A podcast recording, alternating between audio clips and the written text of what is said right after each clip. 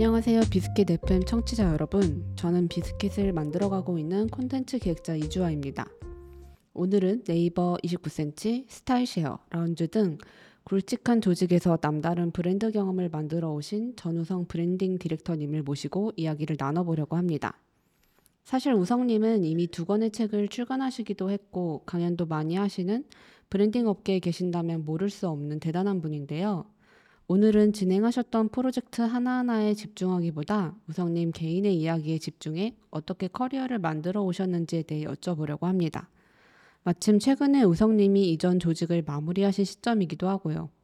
과연 우성님은 어떤 순간을 거쳐 지금의 자리에 오게 되었는지, 그 과정 속에서 어떤 철학을 가지게 되었는지 좀 더 가까이 내밀하게 우성님의 이야기를 들어봅니다.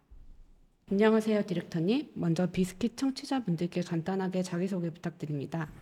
어, 예, 안녕하세요. 어, 브랜딩 디렉터 전우성입니다. 어, 앞서 브랜딩 업계에 계신다면 모를 수 없는 대단한 분이라고 소개해 주셨는데 과연 제가 어, 이 자리에 있을 만큼 대단한 분인가? 어, 사실 좀 모르겠어요. 모르겠지만 어, 어쨌거나 이런 좋은 자리에 초대해 주셔서 정말 감사드립니다. 반갑습니다. 반갑습니다. 어, 대단한 분 사실 맞으신데 겸손하게 말씀해 주신 것 같아요. 그래서 아니에요. 사실 아, 그- 아니 대단하신데 왜냐면은 워낙 그 지금 시작했을 때 말한 그런 브랜드들에서 바깥에서 주목할 법한 프로젝트를 많이 만들어 오셨기도 하고 어, 프로젝트나 브랜딩 자체에 대한 이야기를 나누는 자리를 많이 가져오셨잖아요. 그래서 저희도 그런 이야기도 궁금하기도 하지만 오늘은 좀 더 우성님이 거쳐온 커리어를 바탕으로 우성님의 지금을 만든 선택들에 대해 집중을 해보려고 합니다. 음. 디렉터님을 모시고 이런 이야기를 나누게 되어 굉장히 영광이고요. 아, 제가 영광입니다. 먼저 이 질문부터 드려보고 싶어요. 어, 요즘은 뭐 전공대로 직업을 선택하지 않는 경우가 워낙 많지만 음. 저는 솔직히 우성님이 뭐 광고나 커뮤니케이션 적어도 심리학을 전공하셨을 거라고 생각했는데요. 사실 우성님은 공대를 졸업하셨다고요. 그래서 공대생이 마케터로 입사하기 쉽지 않았을 것 같은데 어떻게 첫 단추를 깨웠는지가 좀 궁금해요. 아, 네, 맞습니다. 어, 제가 공대 출신이라고 하면은 전자공학과 출신이거든요. 음. 어, 되게 놀라시는 분들이 많아요, 사실. 말씀하셨던 것처럼 뭐 심리학이나 뭐 아니면 광고 쪽이나 뭐 이런 쪽 이런 쪽으로 전공을 안 하신 거에 대해서 굉장히 놀라시는데 어, 사실 전자공학을 선택한 이유는 어, 솔직히 말씀드리면 그때 제가 하고 싶은 게 없었어요. 음. 고등학교 때 뭐 요즘 분들은 모르겠어요. 고등학교 때 이렇게 뚜렷하게 내가 하고 싶은 직업관이나 이런 것들이 서 계신, 계신지 모르겠지만 저는 그렇지 않았고 어 그래서 그냥 그냥 물 흐르듯이 이과에 가고 음. 이과에 가서 어 사실 이과에 가면은 이제 수능 잘 보면 의대 가고 아하. 적당히 보면 공대 정도 이렇게 생각하는 분들이 되게 많은 많았는데 그 당시에는 네.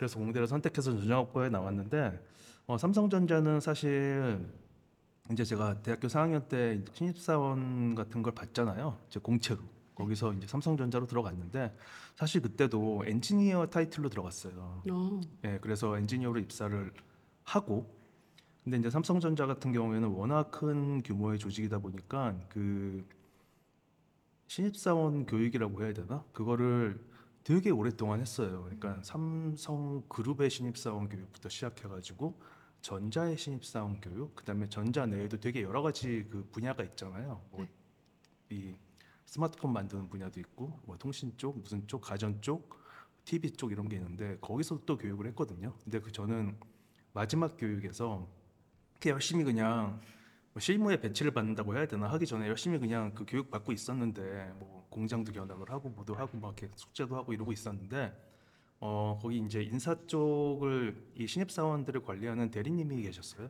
근데 그 대리님이 저한테 어 어느 날 뜬금없이 너는 마케팅을 한번 해보지 않겠냐고 이제 저한테 제안을 주신 거죠. 어머. 예, 네. 그래가지고 예? 마케팅이요? 어, 네, 뭐 고민해 보겠습니다.라고 하고 사실 생각 별로 안 하다가 그래도 이제 좀 어쨌거나 대 선배님이 물어보셨으니까 제가 언젠가 답을 해드려야 될 것 같았어요. 그래서 고민을 많이 하다가 어, 아, 이 비록 그냥 남들 다 가듯이 물 흐르듯이 이과에 가고 공대에 왔지만 졸업을 했지만 그래도 어 여기서의 선택에서는 내가 좀 더 하고 싶은 걸 했으면 좋겠다라고 해가지고 전 마케팅 좋아했거든요. 근데 마케팅이라 하는 거를 사실 단순히 광고라고 생각을 했어요. 전 광고 보는 걸 되게 좋아했었어서 어릴 때부터 그래가지고 뭐 결과적으로는 그 대리님한테 이제 그럼 마케팅 쪽으로 가보겠다라고 해서 삼성전자 마케터로 제 커리어가 시작되었습니다. 어, 그러면 그 말씀해주신 대리님은 우성님이 어떤 면을 보고 먼저 제안을 해주셨을까요? 진짜 모릅니다. 그 뒤에 여쭤보신 적도 없으세요? 없습니다. 아, 그, 예. 그 수능하신 거네요? 이 커리어에 약간? 이 커리어 순응했다기보다는 예, 그쵸 순응한 거죠. 그냥 고민을 많이 했어요 처음에 왜냐하면은 제가 4년 동안 공부한 게 있고 그거를 모두 버려야 되는 거잖아요. 그리고 그쵸. 새로운 커리어 진짜 제가 아무것도 모르는 모르는 그런 쪽으로 들어가는 거였는데도 그냥 저는 솔직히 어 이렇게 개발 좋아하지 않았어요. 음흠. 예, 개발 좋아하지 않았고 그냥 내가 평생 개발자로 뭔가 어느 뭐 이렇게 그 당시만 해도 연구실이라고 했는데 연구실에서 계속 개발을 하고 싶기보다는 제 음. 성격이 그랬는지 조금 더 활발하고 좀 다이나믹한 걸 해보고 싶어서 그래서 진짜 어 부모님의 허락도 받지 않고 예, 그냥 마케터 마케팅 그룹에 가겠다고 음, 제가 지원을 한 거죠. 그렇구나. 그러면은 어떤 특정 사건이 있지 않았다면 우성님이 어떤 그런 성향 같은 거를 잘 캐치해 주신 분일 수도 있겠다. 어, 그럴 수도 있죠. 예, 드네요. 예, 그럴 수도 있어요. 예, 그분의 성함은 기억나지 않지만 네. 예, 외모는 또렷하게 기억납니다. 우와, 예, 어, 되게 신기한 시작점이었던 예. 것 같아요. 예, 그래서 아, 저는 그래서 되게 궁금했는데 어떻게 우연이랑 또 그 우연이 잘 맞아 떨어지는 음, 시작이었다는 음, 생각이 음. 들고 네, 그러면은 그렇게 삼성전자에서 마케터로 일하시다가 음. 영국 런던으로 공부를 하러 가셨다고 네, 들었어요. 맞아요. 아무래도 그럼 지금 얘기를 들어보니 더 그랬을 것 같은데 음, 현업을 하다 보니 좀더 음. 공부해 보고 음. 싶다고 생각한 계기가 있으실 것 같아요. 예, 그 현업으로 하다 보니까 그냥 뭔가 그런 것들이 컴플렉스 같이 있었어요. 음. 나는 마케팅을 배우지 않았는데 마케팅 업으로 왔고 음. 거기서 이제 경력을 쌓고 있는데 어, 내가 이쪽으로 더 나아가기 위해서는 그래도 내가 뭔가 학문적인 베이스가 바탕이 되어야 되지 않냐라는 생각이 있어서 어, 고민을 좀 하다가 공부를 해야겠다. 뭐 근데 뭐 제가 신입사원인데 휴직을 하고 공부를 할 수는 없는 상황인 거고 그래서 어떻게 할까 하다가 그냥 과감하게 공부를 하자 마케팅 쪽 공부를 해보자 해가지고 이제 국내보다는 해외 쪽을 좀 찾았어요. 해외 쪽으로 이제 뭐 어, MBA나 이런 쪽으로 좀 찾았거든요. 찾아가지고 거기서 이제 미국과 영국 이런 데 다 보다가 영국이 1년인 거예요 커, 그 커리큘럼이 미국은 2년이고 음. 그럼 여기가 베스트인 것 같다라고 해가지고 사실 그렇게 이제 유학기를 떠나게 되고 어, 그 과정에서 정말 저희 부모님의 많은 반대와 예 너는 그렇게 우리나라 최고의 기업에 들어가는데 왜 남들도 다 가고 싶어하는 기업을 안 가고 거기서 때려치고 왜 공부를 하려고 하느냐. 그리고 주변의 만류와 그런 것들을 다 뿌리치고 그냥 과감한 결정을 내리고 어, 유학기를 떠나게 됩니다. 네. 어 그럼 삼성전자에서는 어느 정도 계셨었어요? 어, 제가 삼성전자에서 한 2년 반 정도 있었던 것 같아요. 음, 예. 그럼 2년 반 일하시고 네. 그 1년 정도 영국 네, 네, 가셨다 네. 오신 거예요. 예. 네, 그렇구나. 그러면 거기서 어떤 것들을 배웠는지 그런 것도 좀 궁금해요. 어, 영국에서 뭐 사실 제가 전공이 마케팅 커뮤니케이션즈라는 이제 그냥 그 뭐라 그래야 되지?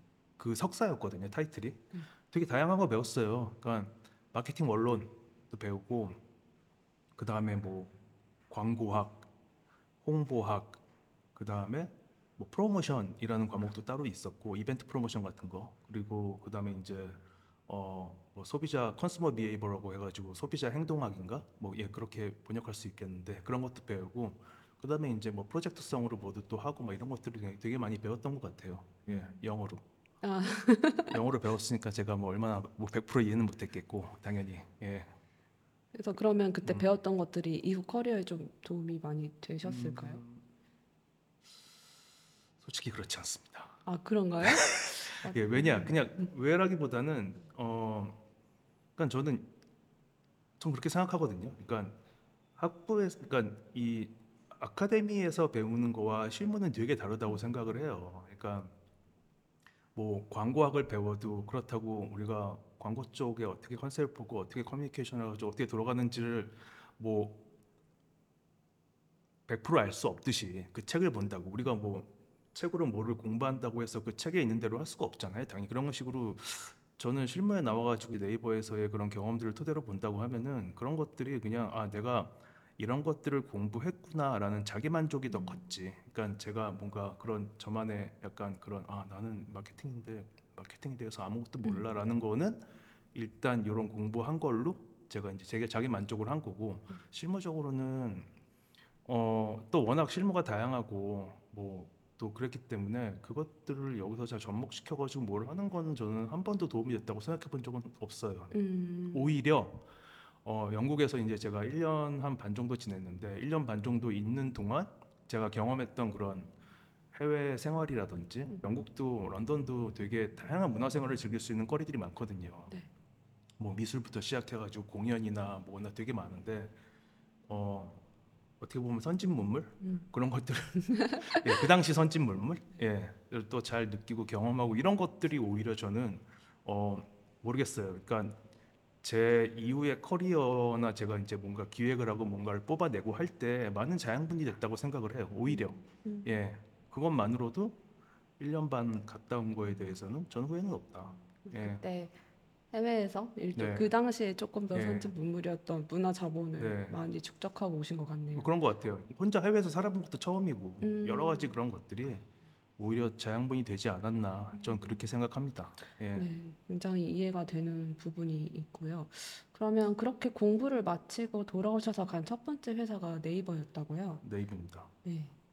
한번 구체적으로 어떤 일들 하셨는지. 어 네이버에서는 어 사실 이제 제가 삼성전자에서 어떤 일을 했는지 하고 좀 연결이 되는데요. 삼성전자에서 제가 마케팅 커뮤니케이션 팀이라는 곳에 들어갔어요. 그래서 이제 거기 되게 다양한 그런 일들이 있는데 그 중에서 제가 주로 했던 것은 국내 해외 전시 쪽, 그 전시 쪽을 기획하고 그 다음에 이제 그 해외 쪽 해외나 이제 국내나 이제 그런 업체들하고 다시 커뮤- 커뮤니케이션을 해가지고 그걸 잘 오픈하고 성공시키는 그런 쪽 일을 많이 했었는데 어, 네이버에 처음 들어와서도 네이버에서 이제 오프라인 행사 같은 거에 대한 니즈가 좀 있었던 것 같아요.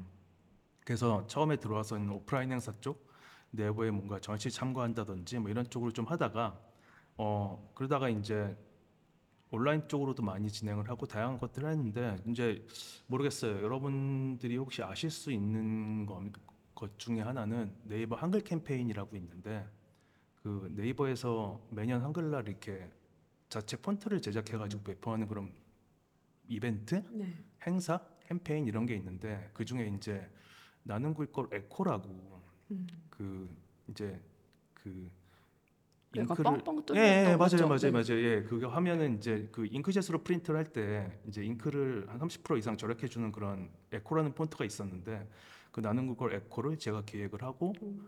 그리고 그걸 캠페인 런칭하면서 이제 다양한 문서 서식들 음. 예, 들 같이 만들어 가지고 이제 진행했던 그런 것도 했었고 그다음에 이제 지금은 없어졌지만 과거 인천공항에 네이버 스퀘어라고 있었어요. 네. 네이버에서 그러니까 인터넷 많이 자유롭게 쓸 수 있는 공간들 그런 것도 진행하고 되게 다양한 거 진행했는데 뭐 서비스 마케팅도 진행해보고 근데 가장 기억에도 남고 사람들이 그나마 좀 아시는 게 이제 그 한글 캠페인 그 예. 에코. 예, 에코 에코 폰트 나는 글꼴 에코 예, 저도 그 캠페인 기억이 나는데 그걸 우성님이 네. 제가 참여 기획했습니다. 했는지는 몰랐어요. 예, 제가 기획했습니다. 그거. 어, 예. 약간 잘한 기획 뒤에 항상 계시네요. 너무, 아이고 고맙습니다. 예. 어, 너무 또 예. 이렇게 발견하게 돼서 대단하다는 생각이 들고요. 그러면 그렇게 음, 뭔가 네이버에서 5년을 보내시고 나서 29cm에 합류하게 됐다고 음, 들었어요. 음. 그리고 이때부터가 아무래도 좀 더 우성님이 본격적으로 브랜딩 음. 디렉터로 외부에 알려지게 되신 것 음, 음, 같은데 음, 음, 음. 이- 요 29cm에는 어떻게 합류하게 되었는지 좀 궁금해요. 어 이것도 재밌는데 어 네이버에서 이제 제가 다음 직장을 선택하지 않고 퇴사를 했어요. 어 퇴사의 이유는 어 뭔가 제 주도적으로 뭔가를 기획해서 해보고 싶은데 이제 기업이 커지다 보니까 이제 그런 기회들이 쉽지 않았어요. 솔직히 말씀드리면 제가 기획을 해도 그걸 뭐, 뭐 위에 올라가면 못마땅해 하시는 분들도 있고 예. 아니면 야 이런 거 됐고 이런 거 해라라고 그냥 탑다운 방식으로 내려오는 그런 경우도 있었어서 아 이러면 안 되겠다 내가 라고 생각해서 네이버를 퇴사를 하고 어 제가 3개월간 유럽 여행을 떠납니다. 오, 네. 유럽 여행 혼자 가서 뭐 바르셀로나에서 한 달 묵고 또 이제 그런 자양분들을 또 쭉쭉 빨아들이고 이제 오는 거예요. 뭐 바르셀로나, 로마, 오스트리아 빈, 그다음에 뭐 독일의 뭐 뒤셀도르프, 그다음에 네덜란드의 뭐 암스테르담, 뭐 로테르담 이런 데 가가지고 또 자양분들을 쭉쭉 문화들을 쭉쭉 빨아들이고 충전을 하고 이제 돌아왔어요 한국에 돌아와서 어 어떡하지 뭐하지 하다가 이제 저 아시는 분이 29cm 그 당시 대표님 이창호 대표님을 아셔가지고 저를 소개시켜 주셨어요. 음. 이런 친구가 있는데 한번 만나보지 않겠냐라고 해가지고 이제 그렇게 소개를 받아서 이제 그 대표님을 뵙고 그 자리에서 그냥 하겠다, 오. 예, 라고 했던 것 같아요. 예. 그러면 그 지인 소개로 네, 대표님 지인 소개로. 만나뵙고 예. 29cm라는 사이트의 존재는 알고 있었는데, 네. 예, 근데 이제 그게 이제 내 회사가 될 줄 몰랐죠. 어. 예.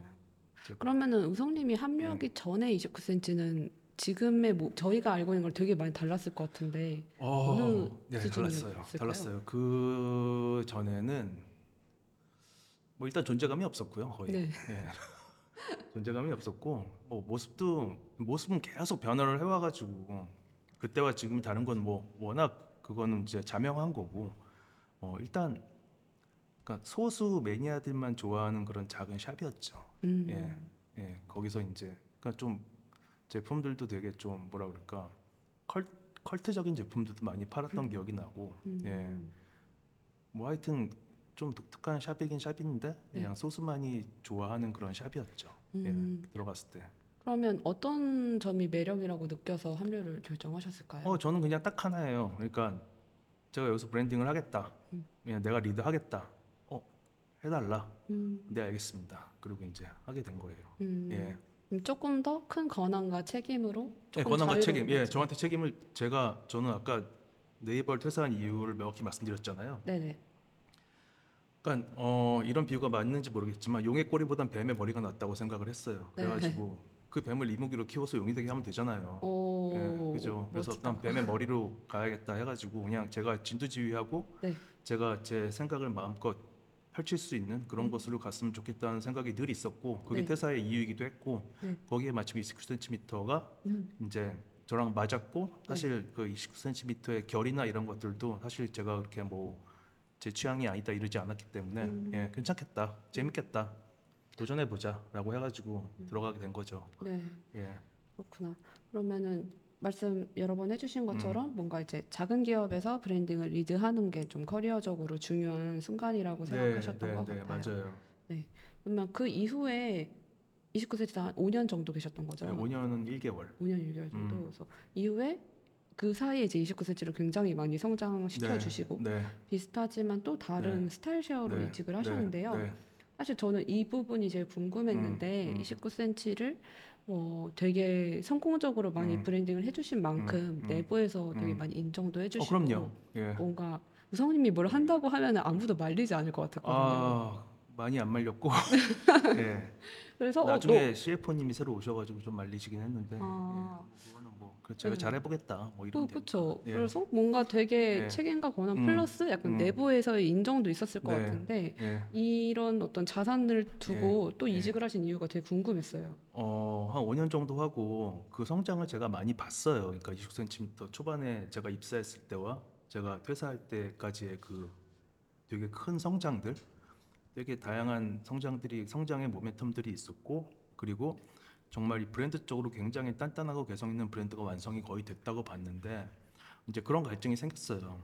어, 새로운 브랜드를 또 맡아서 또 이렇게 뭔가 이런 경험들을 또 그 브랜드를 개성 있고 단단하고 차별화되게 만들고 싶다는 욕심이 좀 있어서 그래가지고 뭐 여차저차 고민하다가 이제 새로운 길을 한번 가보겠다라고 결심을 하고 29cm를 퇴사를 하려고 말씀을 드렸더니 대표님이 일단 뭐 좀 잡으셨고 그럼에도 불구하고 더 논의를 하다가 어 그래도 저는 해보겠습니다 음. 해가지고 그래서 뭔가 예 그래서 뭔가 모두의 아쉬움을 뒤로한 어. 채 떠나게 됩니다. 어, 진짜 많이 잡으셨을 것 같아요. 제가 대표님이었어도 예, 예. 지금 여기까지 만들어주신 예. 공신을 어떻게? 아 근데 저는 사실 뭐 제가 만들었다고 생각하지 않아요. 그러니까 음. 저는 그거를 저도 잘 만든 뭔가 지분이 있긴 하지만 그렇다고 뭐 저 혼자 만든 것도 아니고 다양한 또 이제 구성원들이 같이 만들었고 또 대표님이 그거에 대해서 많이 서포트를 해주셨으니까 또 음. 가능한 거여서 예. 하지만 뭐 아쉬워하시긴 하셨죠. 그, 그 대표님하고는 아직도 연락하고 지내고 있어요. 음, 예. 그래서 뭔가 조금, 그러니까 이미 크- 커진 아까 음, 표현에 따르자면 조금 더 용으로 만들어둔 이무기 아, 이무기, 용까지는 아직 아니었어요. 아 이무기, 네. 이무기를 조금 예. 더 크게 만들기보다는 또 예. 새로운 씨앗을 네. 발굴하고 또 다른 뱀을 또 이무기로 만들기 위해서 네 용까지 이제 가는 거는 더 해야 되지만 예. 네, 아 거의 뱀 컬렉터시네요. 그러면은 그 제가 용띠예요. 그러면은 그 뭐지? 29세치를 나오셔서 네. 다음을 정하지 않고 네. 나오신 거잖아요. 어, 익숙한 어 아니에요. 그렇지 않고요. 네. 어 몇몇 곳에 제안을 받긴 받았어요. 네. 받긴 받았는데 어 그래서 그곳으로 갔다가 그곳이 저하고 좀 잘 안 맞았어요. 음. 안 맞아서 거기서 이제 퇴사를 하고 이제 그 과정에서 이제 제가 퇴사한다는 소식을 이 뭔가 그 씬에 좀 음. 흘려지게 되고 어, 어디 올리신 건 아니고 올린 건 아니에요. 오. 흘려지게 되고 FA 대어가 나타났다. 예, FA 얘가 FA를 다시 선언했다라고 해서 그게 뭔가 그런 기류가 살짝 돌기 시작한 와중에 그 당시에 스타일쉐어의 이제 윤자영 대표가 저하고 이제 개인적인 친분도 있었는데 음. 어 이제 저를 컨택해서 이제 오랜만에 만나서 얘기 들어보니 스타일쉐어 브랜딩을 좀 맡아줬으면 좋겠다. 음. 라고 해가지고 거기서 음 뭐 일단 스타일시어라는 서비스 자체를 알, 알기도 했고 네네. 그분하고 관계도 있고 하니까 그럼 한번 해보겠다라고 해서 이제 스타일시어로 또 가게 되죠. 음. 어, 자영님이 위너가 되셨네요. 되게 많은 분들이 눈독을 들이셨을 것 같은데 그러면 스타일쉐어에서는 어떤 일들을 하셨는지 간단히 말씀해 주실 수 있어요? 스타일시어에서는 일단 어, 스타일시어에 대한 이 브랜드 정체성을 먼저 좀 세웠어요. 단단하게 음. 왜 스타일시어는 어때야 되는가, 스타일시어다운 모습은 어때야 되는지에 대한 것들을 스타일시어가 커뮤니티로 성장한 그런 회사기 때문에 커뮤니티 특성과 이걸 연결지어서 우리는 이런 이런 이런 것들을 해야 되는 회사야라는 것들을 명확히 일단 정의하는 그런 좀 단단한 그런 작업을 좀 먼저 했고요. 그리고 스타일에서 이제 그거를 기반으로 진행했던 게 이제 너다움을 응원해라는 브랜드 캠페인을 좀 진행을 했었고 그러면서 이제 20대들을 많이 또 끌어모았고 음. 그리고 한편으로는 그 스타일쉐어에서 준비하고 있는 그때 어스라는 PB가 있었는데 음, 음. 뭐 이름도 이제 그 당시는 어스는 아니었죠 어스로 제가 만든 거 정했으니까 음. 이제 그 PB도 런칭을 하고 그런 일들을 좀 했었어요 음. 예 원래 스타일쉐어가 10대가 타겟인가요? 10대가 타겟이죠 원래는 10대 후반 20대 초반이 제일 많이 쓰는 서비스긴 한데 네. 이제 그걸 이제 20대로 좀 더 확장해 보자 음. 라고 해가지고 이제 그런 향으로 이제 캠페인도 진행을 하고 네. 예 그리고 이제 그냥 PB도 그렇게 좀 음. 좀더 뭐라 그럴까 예전에 뭔가 어 앳되고 음. 귀엽고 아기자기한 그런 이런 느낌의 스타일 쉐어보다는 조금 더 뭐라 그럴까 좀 더 뭔가 힙하고 세련되고 음. 음. 성숙한? 조금 성숙하다는 표현보다는 뭔가 성숙하다는 표현이 맞을까? 뭐 음. 하여튼 그런 식으로 좀 만들려고 노력을 많이 했어요. 음. 예 그런 캠페인도 진행하고 PB도 런칭하고 음. 예 그러면은 스타일쉐어에서는 어느 정도 계셨어요? 2년 2년 정도. 네. 이 2년 동안 되게 많은 과업을 또 하셨었네요. 예.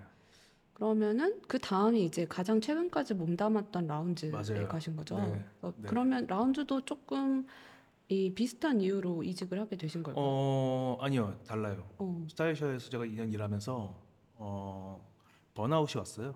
어, 번아웃이 와가지고 저도 처음인데 번아웃 온 거는 어 좀 뭔가 뭔가 마음이 피폐해졌다라고 음, 어 저도 생각을 했지만 음. 의사 선생님이 그렇게 아이고. 진단을 했습니다. 어, 네. 네. 그래서 의사 선생님이 저한테 이제 어 뭐 상황은 모르겠지만 저는 휴직을 권한다. 음, 라고 말씀을 주셨고 어 휴직을 할 바엔 퇴사를 하는 게 낫겠다라고 생각. 왜 휴직을 할 수 있는 상황도 아니었고, 네. 예, 그렇다고 회사가 호락호락 휴직을 그렇게 오 휴직 좋아요, 뭐 이런 그런 그런 분위기도 아니잖아요. 음, 네. 회사라는 곳이. 그래서 그냥 퇴사를 하고 이제 한 3개월 정도를 쉬었어요. 3개월 정도를 쉬면서 이제 가만히 쉬진 않았고 이제 그러면서 또 또 다양한 곳과 다양한 이제 뭐 스타트업이나 기업들하고 또 이제 계속 그 대표님들하고 뵙고 얘기를 하고 이런 과정들이 좀 있었는데 그래서 여러 선택권이 사실 있었어요. 네. 뭐 이름만 그 기업 이름 말씀드리면 다 아실 만한 기업도 있었고 예 그랬는데 이제 그 중에 라운지라는 브랜드 회사가 있었는데 어 거기서 이제 여러 회사 대표님들 만나 뵙다가 이제 라운지로 결정한 계기는 어 이제 또 그런 욕심이 생긴 거예요. 어 뭐, 마- 뭐 사람들이 잘 아는 회사에 들어가서 그 회사를 또 성장시키고 브랜딩을 진행하는 것도 좋은 좋을 수 있지만 오히려 한편으로 보면 내 커리어상으로 봤을 때는 사람들이 정말 모르는 회사에 들어가서 그 회사를 그 브랜드를 사람들이 알 수 있을 정도까지 끌어올리는 것 자체도 어떻게 보면 저 나한테는 더 큰 커리어상의 이정표가 될 수 있을 것 같다라고 생각을 해가지고 그 당시에 이제 라운지를 선택해서 입사를 했죠. 음, 음. 그리고 아까 말씀하신 것처럼 좀 더 뭐랄까 잘 될 것 같은 음. 싹이 보이는 뱀이라고 해야 할까? 좀 예. 그런 것도 있었을까요? 그건 제가 이제 만들어가는 거라서 아하, 예, 네. 싹을 본다기보다 네. 예, 싹을 본다기보다는 그냥 제가 만, 그 싹을 제가 제가 어디서 그 싹을 이제 만들어서 네, 예, 심어서 네. 걔를 키워가지고 네. 그 싹을 그 뱀에게 먹이고 그 뱀이 성장해서 이무기가 되고 용까지 되는 음, 예, 이 프로세스 전체를 되게 전체를 좋아하시는. 예, 그렇다고 이제 지금 라운지가 용이냐라고 하면 그럴 수는 없지만 네, 네, 네, 예, 인물이 되기 위해서 싹을 먹고 있는 아직 그런 뱀, 뱀이긴 하지만 네, 네. 예, 그러면 말씀해주신 것처럼 네. 좀 약간 뭔가 인지도가 아주 높은 기업보다는 음. 인지도가 거의 없는 브랜드를 다시 0에서부터 1까지 예, 올려보자. 네. 라고 생각을 해서 라운지 가게 됐어요. 음, 네. 선택의 예. 이유들이 예. 되게 명확하다는 생각도 좀 네. 드는데요. 예. 뭔가 어느 정도 그 궤도에 오르도록 그 브랜드를 만들고 나면 다시 음. 그렇게 새롭게 음. 인지도가 낮은 브랜드를 음. 찾는다는 생각이 좀 드네요. 되게 음. 공통적으로 말씀해 주시기도 하고요. 예. 그런 이- 공통점이 음. 들어보니까 있네요. 네. 예. 이 욕구가 노성님이 때마다 이직을 음. 결심하게 되는 계기라고도 음. 음. 느껴지는데 말씀하신 것처럼 커리어적으로 되게 좋은 선택이라고 음. 음. 말씀해 주셨고 네. 조금 더 구체적으로 설명해 주실 수 있을까요? 어, 글쎄요. 그러니까 저는 그런 것 같거든요. 그러니까 아까도 잠깐 질문을 하셨던 그 내용 중에 뭐가 있었냐면은 제가 기억하는 게, 그러니까 아까 2구에서도 29cm에서도 거기 계셨으면 더 많은 지지를 받고 계속 그렇게 더 하실 수 있었는데 왜 나오셨냐는 물어보셨잖아요. 뭐 그거보다 연결되는 것 같은데 그거 같아요. 그러니까 브랜딩 디렉터로서 나의 커리어를 성장시키기 위해서는 어, 어찌 보면 한 회사에 오래 머무는 것 자체가 이렇게 좋은 결정은 아닌 것 같아요. 그 브랜딩 디렉터라는 네, 일. 그 타이틀, 네. 저의 타이틀, 저 저의 그냥 뭐라 그럴까, 저를 저는 뭐, 그러니까 하- 한 회사에 오래 있으면 뭐 예를 들어서 뭐, 뭐 라운즈, 뭐 CMO, 뭐 CBO 뭐 이렇게 되겠지만, 전 음. 브랜딩 다이, 디렉터라는 타이틀을 갖고 저는 움직이고 그걸 업으로 저는 삼고 있는 사람이기 때문에 음. 그렇기 때문에 뭔가 어느 정도 궤도에 있을 때 또 새로운 시도를 또 해서 또 그 저의 뭔가 그런 이 업으로서의 이런 것들을 계속 증명해 보이고 가는 게 오히려 저한테 더 맞는 것 같다는 생각을 또 많이 하고요. 어, 좀 번외의 얘기지만 저는 이제 이 직장인은 두 가지 분류로 나눌 수 있다고 생각을 하는데 그게 하나가 이제 직장이 중심인 분하고 직업이 중심인 분이라고 생각을 해요. 그러니까 직장이 분 중심인 분은 이제 그러니까 둘이 어떤 그 두 분류가 뭐 뭐가 좋고 나쁘다라고는 얘기할 수 없는데 직장이 중심인 분들은 이제 직장을 중심으로 이제 되게 직장의 네임밸류나 복지나 처우나 이런 것들을 굉장히 중요시 여기는 분이시겠고 직업이 중심인 분들은 그 거기서의 나의 역할이나 책임이나 그다음에 이제 내가 하는 일에 대한 성취감이나 성공이나 이런 것들을 더 욕구가 강한 사람인데 저는 100% 후자거든요. 음, 그렇기 때문에 한 회사에 오래 있으면서 그 회사를 뭐 예를 들어 성장을 시켰다고 하면은 거기서 이 정도 성장시켰으니까 난 여기서 그냥 쭉 가도 되겠다라고 선택을 할 수도 있겠지만 그것보다는 계속 브랜딩 디렉터로서의 새로운 뭔가 시도를 하고 또 거기서 이제 저를 더 증명해내고 그러는 것들이 어떻게 보면은 제 커리어상으로도 훨씬 더 음. 매력적인 음, 더 좋은 거 아닌가라고 네. 생각을 했기 때문에 그런 것 같아요. 네, 네. 그럼 방금 직장인이랑 직업인의 음, 차이에 대해서 음, 말씀해 주셨는데 음, 저도 너무나도 음. 우성님이 직업인에 네. 가까우신 분이란 생각이 들고 그렇기 네. 때문에 말씀해 주신 것처럼 그 네. 브랜딩 디렉터라는 네. 직업을 중심으로 그렇죠. 움직이시는 것 네, 같아요. 맞아요. 그 네. 업을 중심으로 좀 움직이는 사람인 것 같아요. 네, 문득 이렇게 이야기를 나누다 보니까 음. 뭔가 이제 공대 졸업하시고 마케터로 취업하신 것도 물론 되게 특이한 에피소드가 있었지만 네, 신기했었고 네. 또 네. 마케팅과 관련된 네, 공부를 하셨는데 네. 브랜딩 관련된 일을 하는 음, 것도 신기하다는 생각이 들어요. 음, 음, 음. 그런 커리어 전환이 음, 이렇게 음. 확 느껴 확확 이뤄진 느낌인데 음.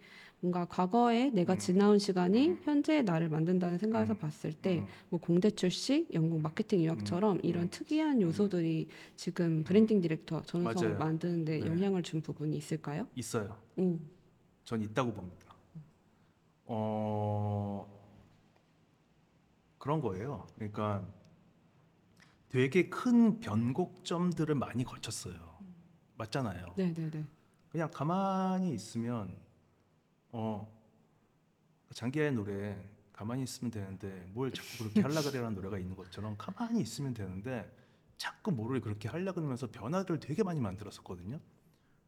공대에서 그죠? 음. 갑자기 전공을 전공이라기보다 아예 그냥 커리어를 바꿔버린 것도 그렇고 우리나라 최고의 기업에 들어가가지고 딱 있었는데 갑자기 유학을 가버린 것도 그렇고 그 다음에 네이버에 있다가 물론 네이버 입사하기 전에 또 대기업하고 얘기했었는데 거기서 네이버를 선택한 것도 그렇고 음.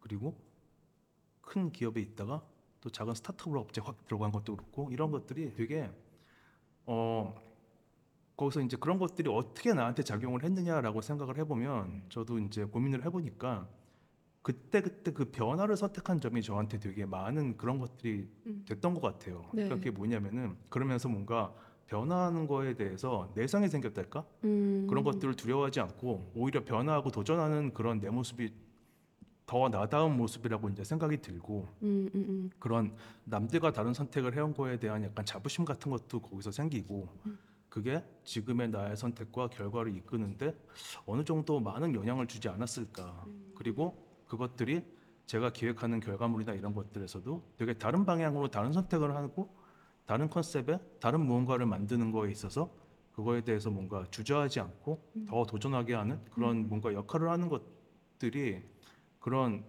과거에 제 이런 흘러온 제 삶의 그런 선택과 그런 뭐 이런 것들 변화와 이런 것들이 다 그런 거와 영향이 있지 않을까 생각을 음. 한번 해봤어요. 음. 예. 어 근데 뭐 전 일리가 있다고 봐요. 네, 예. 네. 저 들으면서 되게 또 평범한 어떤 스토리는 아니라는 생각이 네, 드는데 네. 뭐 예를 들면 당연히 남들과 다른 선택을 네. 하고 싶은 네. 욕구는 누구나 있을 수 있잖아요. 네. 근데 그거를 어떤 불안을 네. 감내하고 네. 내가 되게 남들이 다 좋다고 말하는 네. 길을 버리고 이걸 선택해도 괜찮을까? 네. 이것 때문에 쉬운 선택을 네. 못 하는 건데 네. 그런 정말 변화를 두려워하지 않고 도전하는 게 네. 약간 이렇게 켜켜이 쌓이면서 네. 일을 할 때도 네. 혹은 이제 인생의 선택에서도 되게 많은 영향을 준것 그런 같다는 것 같아요. 예, 그랬던 것 같아요. 뭔가 저도 두렵죠. 두렵지만 그래도 그거를 몇 번 해봤잖아요. 네, 해봤으니까 다른 분들이 두려워하는 그 두려움이 예를 들어서 100이라고 한다면 저도 두려움은 늘 있지만 거기서 제가 두려워하는 두려움은 100보다는 좀 작지 않나? 음, 라고 생각이 드는 거죠. 네, 네, 예. 네, 너무 이 부분이 또 특별히 공감도 되고 멋있기도 하고 그런 것 같네요. 고맙습니다. 그러면은 이제 실제로 우성님이 해오신 일에 대해서는 조금 더 질문을 해볼게요. 네, 네. 그래서 아마 뭐 외부의 다른 SNS나 인터뷰에서도 네. 많이 얘기된 프로젝트도 있겠지만 네, 네. 그런 거 말고도 네. 20년 동안 브랜딩 해오시면서 네. 엄청 많은 프로젝트 하셨을 것 같아요. 많이 했죠. 음. 네. 그래서 뭔가 개인적으로 가장 마음에 드는 프로젝트가 제일 궁금했어요. 그리고 그 이유랑 사실 모든 프로젝트 다 마음에 든다고 할 수 없지만 네. 모든 프로젝트가 다 제 자식 같고 네, 예 뭔가 그런 건 사실이거든요. 그래서 애착이 하지- 가지 않는 그런 프로젝트는 거의 없다고 봐요. 예. 규모에 관계없이 네. 규모에 관계없이 굉장히 작은 프로젝트도 내가 굉장히 애착 갖고 한 프로젝트도 있고 네. 근데 그 중에서 이제 제 기억에 남는 거는 어 뭐 여러 가지가 그 중에서도 여러 가지가 있지만 이제 29cm 있을 때 진행했던 루시라는 프로젝트가 있어요. 그게 뭐 아시는 분은 아시고 모르시는 분은 아예 모르시니까 설명을 잠깐 드리자면 FC 메시지 우리 쇼핑몰 보통 우리 쇼핑몰에서 오는 FC 메시지를 어 되게 이 루시라는 가상의 캐릭터가 어 이 소비자들한테 말을 걸듯이. 그러니까 보통 우리 FC 하면은 뭐 광고 언제부터 언제까지 뭐 할인 뭐 이런 거 많이 오잖아요. 그게 아니고 어 잘 지냈어요. 뭐 이런, 어 오늘 비가 오는데 이런 음악 어때요? 음, 뭐 이런 거 이런 거 이런 거거든요. 네네네. 그러니까 이게 어떻게 시작했냐면은 야 29cm다운 에피쇼니 메시지는 뭘까? 음. 라고 하는 고민에서 시작을 했어요. 그래서 이걸 어떻게 우리가 풀 수 있을까라고 하다가 그 고민을 그냥 잔뜩 제 머릿속에 갖고 고민 고민 고민 고민 진짜 고민에 진짜 곱하기 천만 이렇게 계속 고민을 하다가 가만 FC 메시지라는 게 그냥 고객한테 푸시해서 우리가 보내는 메시지라기보다는 그 FC 메시지 창이라고 하는 것은 고객과 브랜드가 소통하는 하나의 소통의 창구 아니냐. 음. 우리는 이 접근으로 해야 된다라고 생각을 하고 이제 이 FC 메시지를 기획하게 된 거죠. 그러면서 이제 정말 인고의 시간을 기획의 인고의 시간을 갖다가 영화 허에 사만다 음, 영화 허를 보게 되고 네, 제가 허를 본 거는 그 당시에 본 건 아닌 것 같은데 네, 갑자기 샤워를 하면서 영화 허에 사만다가 떠오르면서 네. 이거다. 어. 이런 식으로 풀어야겠다. 라고 해가지고 단지 FC 메시지로 이거를 그냥 뭐 이렇게 우리가 뭐 말투나 워딩을 바꿔가지고 뭘 광고를 하는 게 아니고 얘를 하나의 서비스로 만들자 라고 해가지고 루시라는 프로젝트가 탄생을 했어요 그래가지고 루시라는 페르소나도 되게 명확하게 잡았고 네, 네. 정말 얘는 연령이 몇이고 어떤 색 어떤 뭔가 성격을 갖고 있고 어떤 걸 좋아하고 어떤 말을 쓰고 어떤 글을 좋아하며 뭐 이런 것들에 대한 페르소나를 명확히 잡고 그 페르소나 자체도 29cm가 갖고 있는 브랜드 페르소나하고 거의 일치를 시켰어요. 그래가지고 음. 그런 것들을 만들고 그 다음에 이제 이 말투는 어때야 될까에 대해서 그것들을 뽑아내기 위해서 굉장히 많은 그런 산문집이나 에세이들을 되게 많이 읽고 거기서 참고를 많이 하고 음. 그 다음에 푸시 메시지가 이거 이렇게 사운드가 오잖아요. 보통 드르르 하고 사운드 네네네. 오잖아요. 그거 자체도 진짜 사운드 엔지니어한테를 섭외해서 그분을 contact해서 이 루시라는 애가 이런 애고 우리가 이런 페르소나를 갖고 있는데 그럼 이것들을 하나의 사운드로 루시만의 사운드를 만들었으면 좋겠다라고 해가지고 그런 것들 만들고 하면서 이제 고객과 1년 동안 소통을 한 거예요. 처음 루시가 딱 말을 거기 시작한 이후로 그러면서 진짜 얘는 기획부터 실행까지 정말 촘촘한 계획과 디테일한 요소들을 굉장히 많이 넣어서 그래서 더 고생스러웠고 더 애착이 가는 것 같아요. 음, 그리고 루식은 결과가 좋았기 때문에 더 기억이 남는 것도 있어요. 음. 그래서 얘 오픈했을 때 정말 뭐 반응이 진짜 뭐 장난 아니었거든요. 뭐 네네. 진짜 뭐 바이럴도 바이럴이고 그다음에 이제 오히려 루시가 이제 루시 이메일 계정도 하나 팠는데 루시한테 고맙다고 막 자기 사연 막 올리고 이런 사람들도 되게 많았고 네, 그다음에 이제 그 당시 막 호우호우라는 그런 날씨 앱에서도 루시 컨셉을 따다가 루시한테 갑자기 말을 걸기도 하고 막 그런 그런 이상한 되게 생각지도 못한 반응들도 되게 많이 있었고 중요한 거는 그걸 통해서 FC 메시지를 닫았다가 열었던 사람들도 되게 많고요. 음, 음, 루시를 받기 위해서 그리고 더 중요한 거는 29cm를 몰랐던 사람들이 루시를 통해서 29cm를 알게 되는 것도 하나 있었고 네, 더 네. 중요한 거는 네. 29cm를 좋아하는 팬들이 얘를 통해서 와 진- 진짜 29cm 다운 FC가 나왔구나. 음. 라고 하는 거에 대해서 엄청 좋아하는 반응들이 많았어요. 네, 역시 대단하다. 역시 이구다. 네. 역시 기획의 이구다. 대단하다. 뭐 이런 반응들도 굉장히 많고 그리고 이제 언론에서도 취재 요청이 굉장히 많이 와서 그래서 이제 되게 29cm의 팬심을 더 뜨겁게 더 두껍게 만든 프로젝트라고 생각을 해서 그래서 얘가 어 기억에 되게 많이 남아요. 음. 예, 그만큼 이 되게 첫 고민의 시작부터 엔딩까지가 다 되게 그 하나 하나의 장면들이 되게 또렷하게 기억이 날 만큼 음. 예, 되게 기억에 많이 남고 이제 루시라는 루스가 사라졌을 때 또 굉장히 아쉬워했고 제가 음. 그리고 뭐 그렇습니다. 그래서 음. 어떻게 보면 진짜 센세이션한 컨셉의 브랜딩 프로젝트가 아니었나 저는 생각합니다.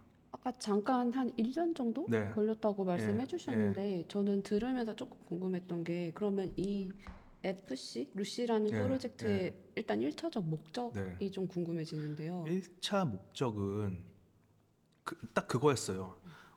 29cm의 FC는 이러면 안 돼. 음. 우리가 이렇게 광고 같은 거 계속 내보내고 하는 게 우리답지 않아. 음. 어떻게 이걸 바꿀 수 있을까? 우리답게 되게 센시하다, 센- 우리답게 바꿔보자가 1차 목표였어요. 네, 네. 예. 그런데 얘를 통해서 FC 메시지를 껐던 사람들이 다 많이 여는 거예요. 네, 네.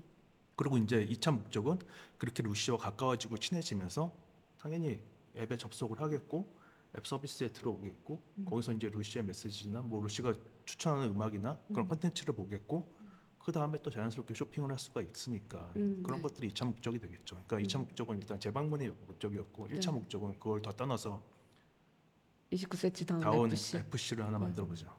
그래서 세상을 놀래 놀래켜 보자. 우리 좋아하는 팬들을 더 좋아하게 만들자. 음. 예.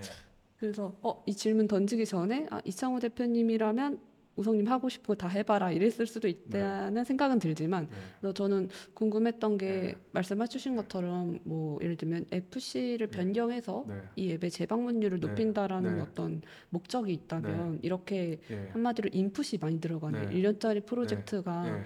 막 비효율적이라고 생각하시는 분들도 있을 거 아니에요. 있었죠. 네, 예. 그런 것들은 어떻게 좀 설득을 어, 하셨는지. 그래서 FC 메시지를 고객한테 선택을 하게 했어요. 음. 루시하고 그냥 광고를 다 받을래, 루시만 받을래, 광고만 받을래 선택을 음. 하게 했고요. 예, 뭐 그거에 대해서는 뭐 아무도 의견 없죠. 네, 네. 네. 그랬구나. 뭔가 그렇게 뭐랄까 되게 많은 리소스가 음. 들어가는 프로젝트에서는 또 어떻게 결정을 하게 되는지도 좀 궁금했었어요. 네, 이거 처음에 기억하는데 이창호 대표님한테 제가 이 기획안을 딱 들고 가서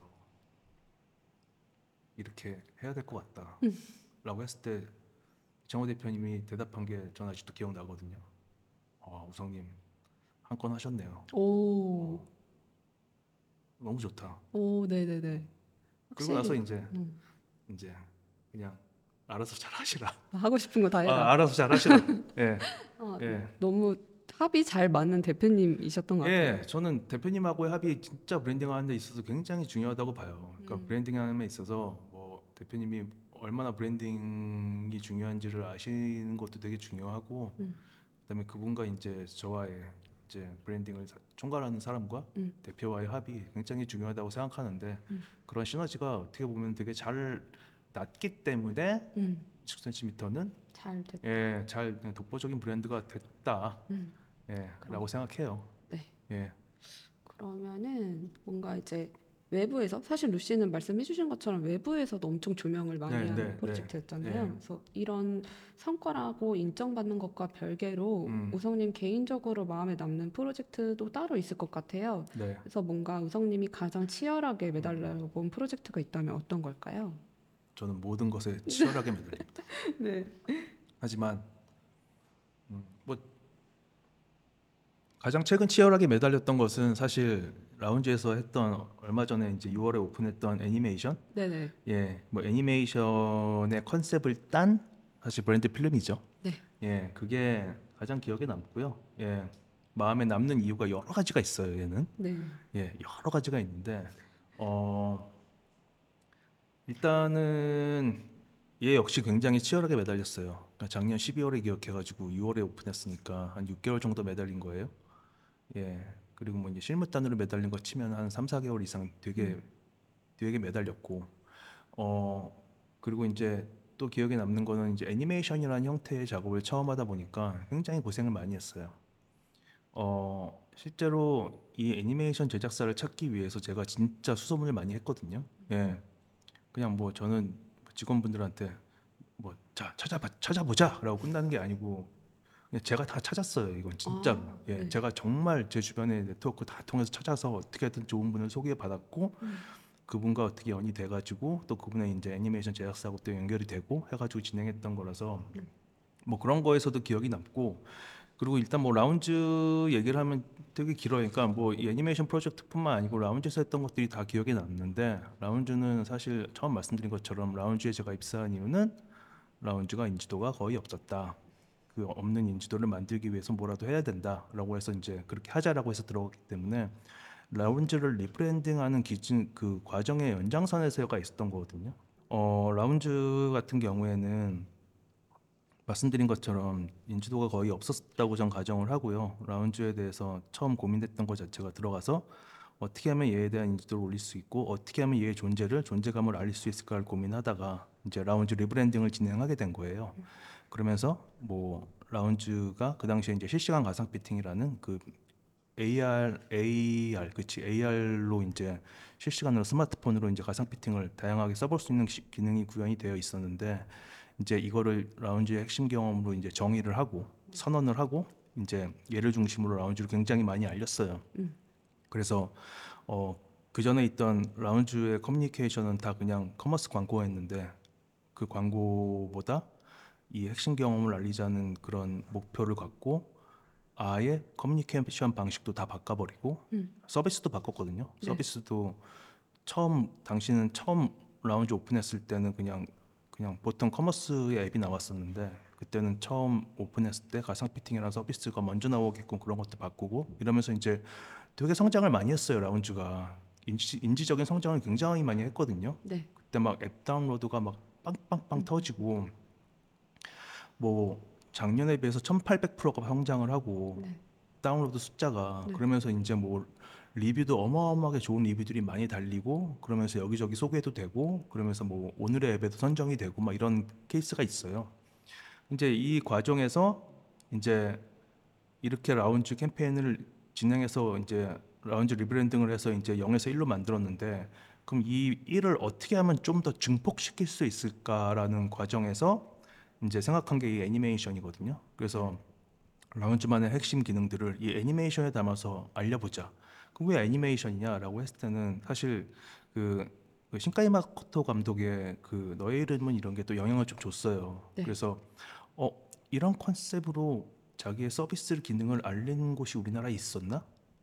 없다고 봐서 그래서 아예 애니메이션에 애니메이션을 우리가 개봉한다라고 이제 가정을 하고 그 개봉의 공식을 그대로 차용을 한 거예요. 음. 포스터도 만들고 티저도 만들고 그다음에 트레일러도 만들고 그 다음에 그런 식으로 다 알리는 것들을 진행을 해서 얘를 이렇게 12월부터 이제 쭉 작년 12월부터 기획해가지고 6개월간에서 오픈을 잘 한 거죠. 그래서 이게 되게 어떻게 보면 라운즈의 큰 덩어리 리브랜딩이라는 덩어리에서 저의 마지막 작업이라서 기억에 많이 남는 것도 있고요. 네, 네. 그리고 또 하나는 이 애니메이션을 만드는 과정에서 되게 고생도 많이 하고 이런 새로운 거를 거는 기대감도 굉장히 많았기 때문에 또 마음에 남기도 하고 네. 그리고 또 하나는 이제 얘도 아쉬운 부분이 좀 많아요 생각보다 그러니까 이 완성도나 이런 퀄리티에 대한 부분에 대한 아쉬움은 없는데 네. 그 외에 이제 뭐 마케팅적 뭐 예산적인 아쉬움이나 이런 것들이 좀 있어서 그런 네. 아쉬움도 되게 많아, 많아서 그래서 어 얘가 마음에 많이 남네요 음. 예, 더 잘 됐으면 좋겠는데 비록 전 음. 라운즈를 나왔지만 네. 예, 더 잘 됐으면 좋겠고 굉장히 얘는 터뜨릴 수 있는 되게 좋은 콘텐츠라고 생각을 하는데 네, 네. 그래서 그러니까 뭔가 어, 이 아빠로서 네. 뭔가를 다 자식에게 서포트를 하고 이제 나와야 되는데 네. 그런 걸 다 서포트를 못 하고 나온 느낌이 좀 있는 것 같아가지고 음, 예, 요 그래서- 프로젝트가요. 예, 네. 그래서 좀 아쉬움이 좀 있습니다. 음. 물론 바이럴은 좀 많이 되긴 했는데 네, 네. 이제 그걸 떠나서 네. 더 얘한테 뭔가 아빠로서 엄마로서 더 서포트를 해야 될 부분이 있음에도 불구하고 네. 뭐 여러 이유 때문에 제가 퇴사를 했잖아요. 네, 네, 네, 네. 그렇기 때문에 마음에 남네요. 음. 예. 아이야 잘 커라. 그러게요. 잘 컸으면 좋겠다. 네. 그래서 음, 맞아요. 근데 말씀해 주신 것처럼 다른 데서 본 적 없는 또 네. 방식의 네. 브랜딩 프로젝트여서 네. 네. 그것만으로도 이제 관심 네. 있는 분들한테 네. 바이럴은 많이 된 것 같은데 네. 네. 뭐 말씀해 주신 부분은 어떻게 보면 그래서 네. 퀄리티 있게 잘 네. 만들었는데 네. 좀 마케팅적으로 조금 더 잘 네. 바깥에 나갔으면 예, 좋을 것 예. 같은데. 제가 더 안에서 잡고 있지 못해서 음. 예, 뭐 여러 이제 회사 내부적인 사정도 있긴 합니다만 음. 예, 제가 마지막까지 잡고 이제 얘를 더 위로 더 올려놓고 갔어야 됐는데 음. 뭐 여러 상황으로 제가 나오게 돼서 네. 그래서 마음에 걸- 남네요. 남는 네. 남는 친구다. 예, 정말 남네요. 얘는 예, 그러실 것 같아요. 네, 네, 문득 듣다 보니까 음. 아까 그 루시도 그렇고 네. 요것도 네. 그렇고 뭐 네. 약간 문화 콘텐츠에서 네. 컨셉이나 아이디어 같은 걸 많이 차용하시는 것 같다는 생각도 드네요. 어, 그거 두 개가 그렇게 됐네요. 네, 음흠. 네, 뭔가 뭔가 뭐랄까 어떻게 보면은 일방적인 공식을 따르지 음, 않고 네, 그런 뭐 문화예술 컨텐츠나 다른 업계의 음, 문법들도 음, 음. 많이 보고 계시고 예, 것 예, 같아요. 음. 예, 예, 맞아요. 저 그런 그런 거 좋아해요. 예, 저는 어 TMI지만 어느 회사에 가건 어느 브랜드를 맡건 경쟁사의 브랜드 사이트는 일절 보지 않습니다. 와, 진짜 일도 안 봐요. 관심도 하나도 없어. 하나도 없고. 관심 하나도 없어요. 네. 그래서 예. 더 예. 차별화된 브랜딩이 네, 되는 것 네, 같아요. 네, 네. 왜 보게 되면 또 사람이 동요되는 게 있거든요. 음. 오히려 경쟁자에서 많이 봐요. 네, 제가 하는 것들을 많이 봐서 오히려 아 그건 오케이. 예. 다 따라. 내 트렌드에 편승해라 와라 그건 오케이 그건 좋아요 그건 좋고 그건 기분 좋고 그래서 경쟁사 안 보고 저는 되게 다양한 경험 많이 하려고 해요 되게 여러 곳에서 그런 것들을 갖고 와요 그러니까 모든 그러니까 제 경험들의 조각들이 이렇게 쫙 널브러져 있잖아요 네, 그 조각 내에서 뭔가를 뽑아가지고 이렇게 넣고 하는 걸 더 좋아해요 음. 네, 그게 어, 정말 어떤 네. 네. 차별화된 브랜딩의 네. 시작이 되는 것 예. 같아요. 아예 다른 영역에 있는 레퍼런스를 보면 봤지 음. 이 시장에 있는 레퍼런스를 보지 않습니다 저는 네, 되게 좋은 철칙입니다 철칙 제 예. 멋있다. 아, 네. 고맙- 그러면은 어그 그것도 좀 질문해보고 싶, 네. 해보고 싶은데요. 네. 그 루시 프로젝트도 네. 그렇고 네. 이번에 라운즈 애니메이션 네. 삽입 음악도 네. 그렇고 네. 그 디렉터님이 참여하신 프로젝트에는 음. 그 음악도 직접 제작하신 경우도 네, 네, 네. 있잖아요. 네. 뭐 제가 이제 직접 뭔가 이렇게 한건 아니죠. 아, 네, 네, 네. 예, 예, 예. 제작했다. 네, 네, 네. 라고 한다면 예, 제가 약간 바이올린 키거나 제가 키보드를 잡은 건 아니니까. 네. 네. 그래서 그 예. 브랜드만의 오리지널을 갖는 음. 작업에 약간 집착적으로 이렇게 신경 쓰신다는 느낌을 받았는데요. 네, 네. 혹시 이런 부분에 힘을 쏟는 이유가 있을까요? 어, 있습니다. 저는 완성도 되게 중요하게 보고요. 그 완성도의 마지막은 디테일이라고 보거든요. 음. 전그 디테일을 되게 중요시하는 사람이에요. 그 저는 예전부터 글 늘, 늘 이런 얘기를 이런 말을 써왔어요. 이거 제가 만든 워딩인데 제가 만든 문장인데 네. 어, 감동은 예상 못한 디테일에서 온다고. 음, 예. 아무리 매스적으로 큰 감동을 줘도 그 디테일이 허술하거나 디테일이 엉성하다고 하면은 사실 그 감동은 되게 많이 떨어지거든요. 네, 네.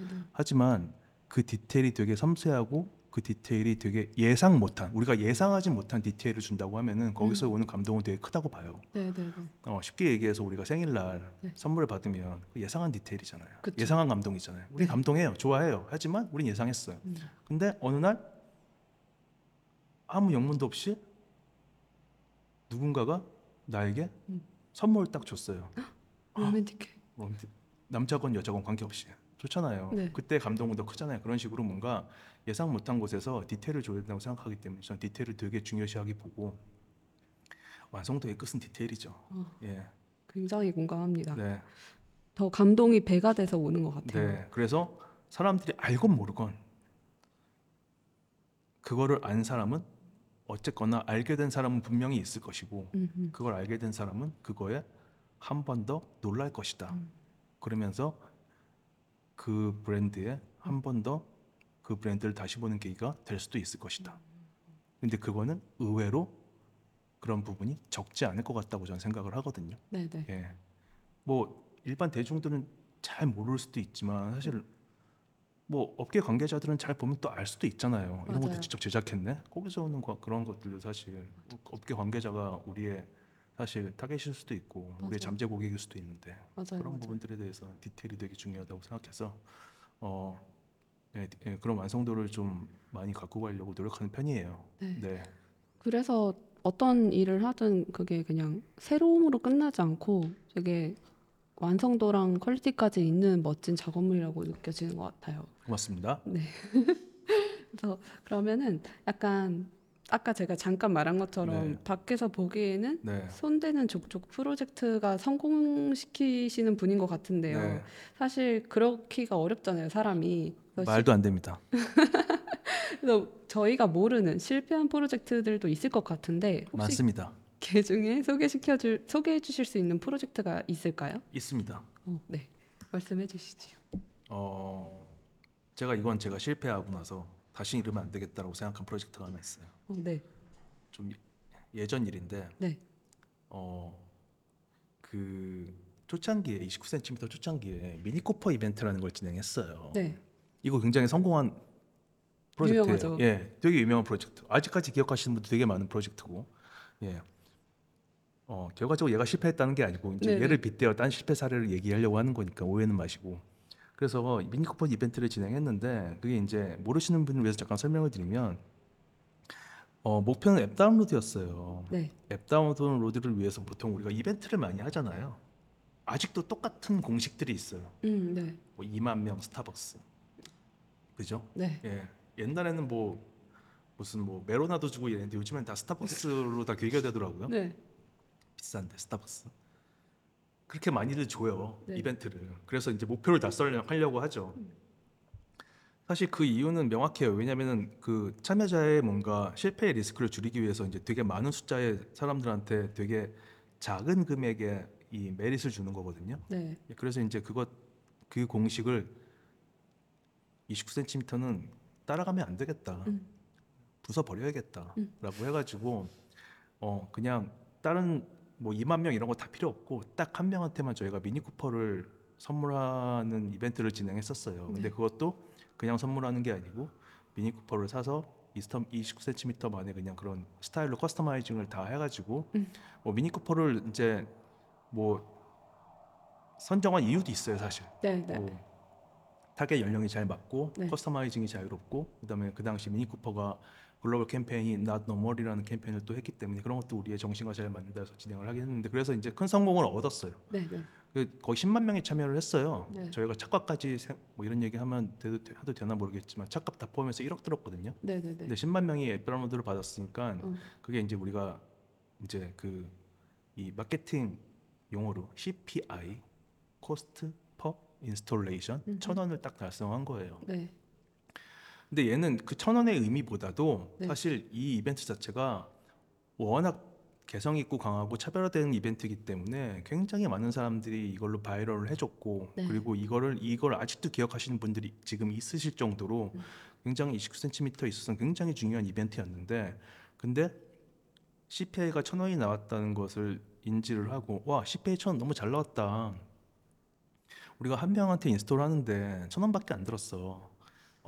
어 그러면 CPI를 800원으로 낮춰볼까? 음. 이런 생각을 한 거예요. 네, 네, 네. 그래서 이제 어떤 걸 어떤 걸 했냐면 당시에 정말 말하기도 부끄럽지만 하, 뭐였나 두 가지 중에 하나 아이템이었는데 메로나 아니면 비타오백이었는데 네. 하여튼 그 하여튼 그런 여름에 네. 그런 이벤트를 한 거예요. 그 쿠퍼 이후에 예, 네. 쿠퍼 이후에 어 그게 진짜 망했으니까 어떻게 보면 다행이기도 합니다. 아, 예. 네.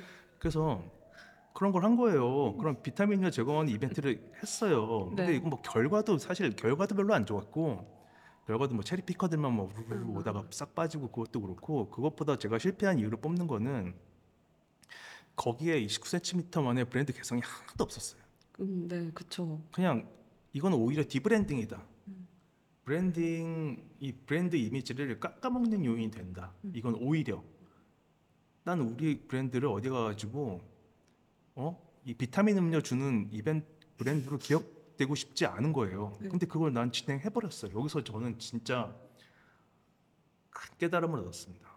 다시는 이런 거를 하지 않겠다. 하지 않겠다. 여기는 뭐가 있냐면은 어 숫자 오로지 목표를 숫자에만 매몰돼서 숫자만을 목표로 하고 branding을 하지 않겠다. 음. 얘는 branding이라고 할 수도 없고 음. 얘는 오히려 debranding의 요소가 강하다. 그러니까 그 목표점을 숫자에 너무 집착해서 두지 말자라는 lesson learn을 했어요. 음. 네, 그러면서 다시는 네. 그런 일은 없었다는 얘기를 아, 드립니다. 그래도 되게 좋은 lesson learn을 lesson learn. 준 프로젝트였네요. 네, 네. 브랜딩 관점에서 숫자에 매몰되지 않는다가 사실 이 문장으로 보면은 네. 이해가 쉬운 말이긴 한데 이런 계기가 또 없으면 잘 지키기 어려운 예, 일인 예. 것 같기도 해요. 숫자에 매몰되지 마십시오. 음. 예, 숫자는 따라오는 과정이라고 생각하셔야 됩니다. 음. 예. 그래서 뭐 어쨌든 단순히 숫자적 네. 성과를 쫓는 게 그 debranding 요소가 될 수 있다는 점을 깨달았으니까 네, 말씀해 주신 것처럼 좋은 네. lesson learn이 되어 주었다고 생각이 들고요. 맞습니다. 그래서 저는 조금 우성님께는 아찔한 순간이었을 수도 음. 있지만 저는 우성님도 이런 음. 프로젝트를 해보신 적이 있다고 음. 하니까 약간 인간미가 느껴지는 기분도 들고요. 네, 이렇게 대단하고 멋진 프로젝트를 만든 여러 번 만든 사람도 흔들릴 수 있는 만큼 예. 브랜딩 예. 관점에서 뚝심 네. 있게 플레이하는 게 되게 네. 어렵다라는 걸 네. 또 다시 한번 네. 느끼게 됐고 중요합니다. 네. 네. 비슷한 마- 일을 하는 분들에게 네. 위로가 되는 어떤 에피소드가 될 것 같아요. 어, 네, 네, 그래서 우성님이 어, 지금까지 만들어 오셨던 프로젝트나 네. branding에 대한 insight는 음. 종종 접해서 알고 있었는데요. 음, 그것만으로도 충분히 음. 멋진 업계 선배님이라고 생각했지만 오늘 가까이에서 이게, 네. 이야기를 들어보니까 네. 되게 한 명의 일하는 사람으로서 존경할 만한 지점을 많이 발견하게 된 것 같아요. 아우 존경이란요.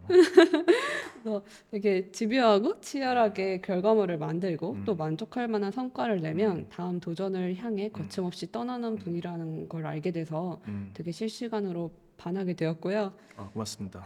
네. 그러면 이제 슬슬 파트 1을 마무리해 보려고 하는데요. 지금까지 우성님이 거쳐오신 조직들과 뭐 했던 프로젝트 그리고 직업인으로서 전우성에 대해 이야기를 나눴습니다. 파트 2에서는 일하는 전우성 그리고 인간 전우성에 대해 조금 더 질문하는 시간을 가져보려고 하는데요. 파트 2도 기대해 주시길 바라겠습니다.